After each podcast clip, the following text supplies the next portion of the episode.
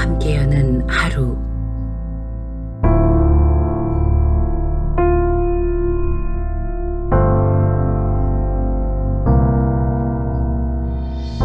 안녕하세요. 오늘도 주님과 함께 하루를 열면서 생수의 강교회 사모의 근협이 좋은 아침 인사드립니다. 매년 12월 25일은 거의 전 세계가 공휴일로 지키며 즐거운 분위기를 만들고 있는데요. 우리가 모두 느끼고 있다시피 지금 성탄절은 성탄의 본질은 사라져버린 채 산타클로스와 루돌프가 성탄절을 채우고 또 선물을 주고받으며 가족 혹은 연인들과 함께하는 날이 되어버렸습니다. 솔로인 사람들은 성탄절이 오기 전에 흔히 이런 말을 하죠. 이번 크리스마스는 연인과 함께였으면 좋겠다고 말입니다. 도대체 성탄절과 연인이 무슨 상관이 있을까요? 게다가 이제는 크리스마스란 말 대신에 그냥 holiday라는 말을 사용하는 곳도 생겼는데요. 이렇게 세상 문화가 아무리 예수를 부인하려고 한다고 해도 우리 성도들은 성탄의 올바른 의미를 제대로 알고 또 제대로 지켜야겠습니다. 그런 의미에서 오늘 함께 하실 말씀은요. 누가복음 2장 10절과 11절의 말씀입니다. 천사가 이르되 무서워 말라 보라 내가 온 백성에게 미칠 큰 기쁨의 좋은 소식을 너희에게 전하노라. 오늘날 다윗의 동네에 너희를 위하여 구주가 나셨으니 곧 그리스도 주시니라. 아멘.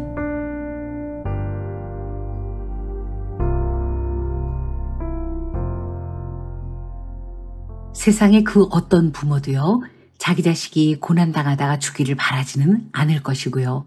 또 불행해지는 것을 목적으로 태어나서 사는 사람도 없을 것입니다. 아무리 극복하기 힘든 조건을 가진 사람이라도 꿈만큼은 크게 꾸고 또 행복하기를 바라며 노력할 텐데요. 하지만 우리 인간의 생각으로는 도저히 이해할 수 없는 탄생과 삶이 2000년 전에 있었습니다.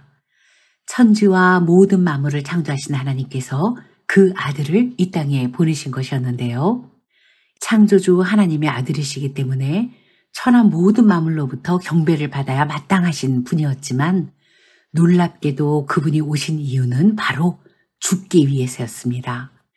하나님께서 하나밖에 없는 아들을 죽음에 내놓으시려고 이 땅에 보내신 것이었죠. 그것도 그냥 자연적인 죽음이 아닌 엄청난 고난을 동반한 죽음인데 말입니다. 예수께서는 그런 목적을 가지고 태어나셔서 공생의 3년 역시 그 목적을 이루기 위해 달려가셨는데요. 마지막에 큰 고난과 죽음을 바로 앞에 두고 겟셀마네에서 기도하실 때도 결국은 아버지의 원대로 되기를 바라셨습니다. 우리는 예수님의 기도에서 그분의 고난과 죽음이 아버지의 뜻이었다는 것을 확실하게 알 수 있는데요. 왜 하나님께서는 독생자를 그렇게 비참한 죽음에 내놓으셨던 것일까요? 성경을 모르는 사람들은요, 일단 전지전능하다고 하는 하나님이 그 외아들을 그렇게 십자가에서 죽게 내버려 둔 것부터 이해하지 못합니다. 전지전능하다면서 왜 막지 못한 거지? 라고 생각하죠. 하지만 우리는요, 하나님의 독생자이신 예수께서 왜 육체를 입고 이 땅에 오신 것인지, 그리고 왜 그렇게 모진 고난을 당하시고 십자가에서 비참한 죽음을 당하셔야만 했던 것인지 그 이유를 잘 알아야 합니다. 왜냐하면 이것이 우리 믿음의 핵심이 되는 것이고요. 또 그 이유를 잘 알아야만 우리는 끝까지 구원의 약속을 이루어가며 살 수 있기 때문입니다. 우리는 교회를 다니면서 원죄라는 말을 처음 듣게 되었는데요. 그 원죄라는 것 때문에 육체로 태어난 사람은 누구나 죄 가운데서 태어나게 되었고, 그래서 죄를 지을 틈조차 없었던 갓난 악이라고 할지라도 죄인이라는 멍해를 벗을 수 없게 되었습니다. 즉, 원죄라는 것은요, 인간의 행위와는 아무 상관없이 그저 아담의 후손으로 태어났기 때문에 애초부터 갖고 태어났다는 것이죠. 마치 김시성을 가진 아버지 밑에 태어난 아이는 당연히 김씨가 되는 것처럼 말입니다. 왜 그 인류 꼭대기 조상의 죄를 나에게까지 책임을 묻느냐고 불만할 수도 있을 테지만요. 아담의 범죄 이후에 태어난 모든 인류는 이 죄라는 굴레에서 벗어날 수 없는 것이 부정할 수 없는 사실입니다. 물론 그 원죄가 아니라고 할지라도 육체를 가진 인간은 죄를 피해서는 살 수 없고 그 죄 때문에라도 천국에 갈 수는 없겠지만 말이죠. 하나님께서는 첫사람 아담에게 생기를 불어넣어 영적인 존재가 되게 하신 후에 그런 인간을 다른 창조물과는 달리 특별하게 여기셨는데요.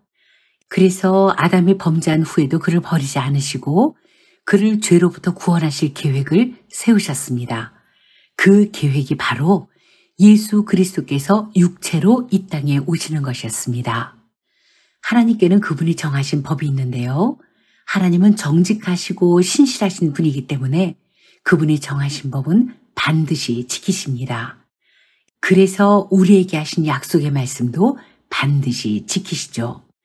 그런 하나님께서 말씀하시기를 죄의 대가는 사망이며 그 죄는 반드시 피를 흘림으로써 사함을 얻게 된다고 하셨습니다.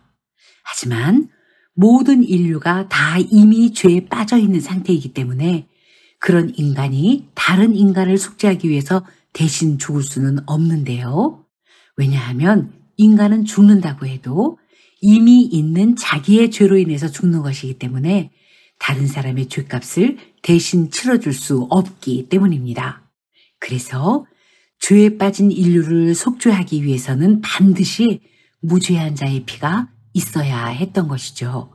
이것이 바로 예수께서 육체를 입고 이 땅에 오신 이유입니다. 하나님은 영이신데 영으로서는 피를 흘리실 수 없기 때문에 피가 있는 육체를 입고 오신 것이죠. 만일 태어나서부터 자유롭게 살던 우리가 북한과 같이 많은 것이 제한되는 곳에서 살게 된다면 얼마나 불편할까요? 그런데 그런 것보다 더 심하고 심하게 영적인 존재는 육체가 없기 때문에 육체로 인한 제한을 받지 않는데 그렇게 어떤 곳에도 제한을 받지 않으시던 분이 육체를 입고 오신 것입니다. 게다가 인간이라도 감당할 수 없는 고난을 받으시고 끔찍한 죽음을 당하셔야 할 것을 아시면서도 육체를 입고 이 땅에 오신 것인데요. 이것은 정말 엄청난 사랑이 아닐 수 없습니다. 사실 창조주이신 하나님께서 이 땅의 모든 인류를 죄 때문에 다 쓸어버리신다고 해도 그래서 이 땅의 모든 인류가 하나님을 비방하고 그분께 원망을 쏟아놓는다고 해도 하나님께는 어떤 불이익도 생기지 않습니다. 마치 인간이 집을 지으려고 땅을 팔 때 땅 속에 있는 개미집이 다 허물어지고 수많은 개미가 그로 인해 죽는다고 해도 집을 짓는 사람에게는 아무 문제가 되지 않고 어떤 해도 끼치지 못하는 것처럼 말이죠. 하지만 하나님께서는요, 티끌 같은 우리를 위해 독생자를 이 땅에 보내셨고요. 독생자 예수께서는 그런 아버지의 뜻을 순종하시려고 육체라는 무거운 짐을 지신 것입니다.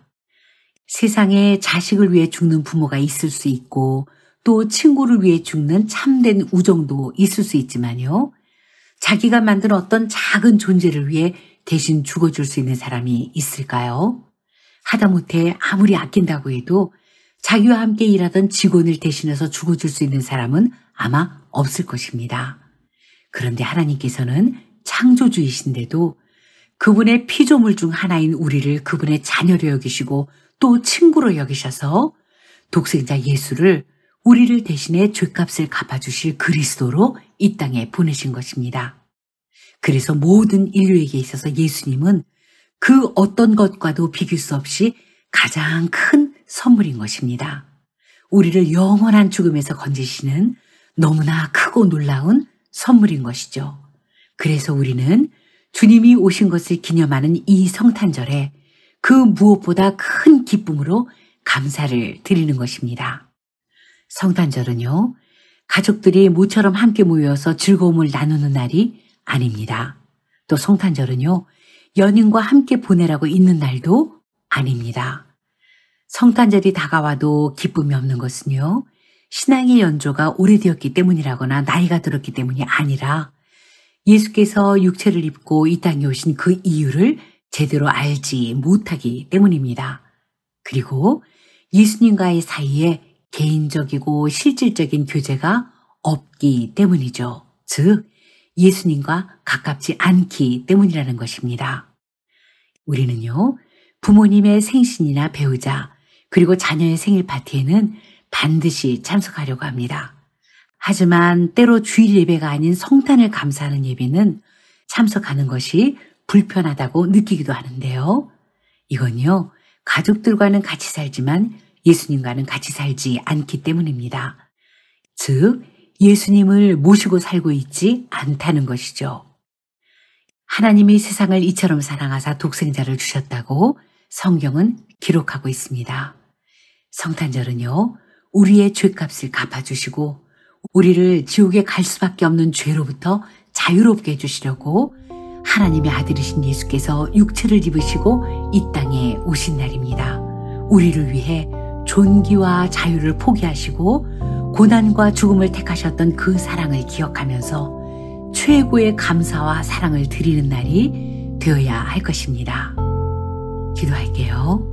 하나님, 예수께서 육체를 입고 이 땅에 오신 성탄을 맞이하면서 우리의 마음에 참된 감사와 기쁨이 있게 인도해 주시옵소서 아무 의미 없이 그저 행사처럼 치르는 예배가 아니라 하나님의 독생자 예수께서 육체를 입고 이 땅에 오신 그 이유를 제대로 깊이 알아 진정한 감사가 우리의 마음에 넘치는 성탄이 되게 인도해 주시옵소서 예수 이름으로 기도했습니다.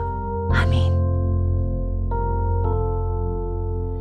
왜 예수께서 육체를 입으시고 이 땅에 오셨는지를 잘 깨달아 기쁨으로 최고의 감사를 드리는 성탄이 되시길 바랍니다.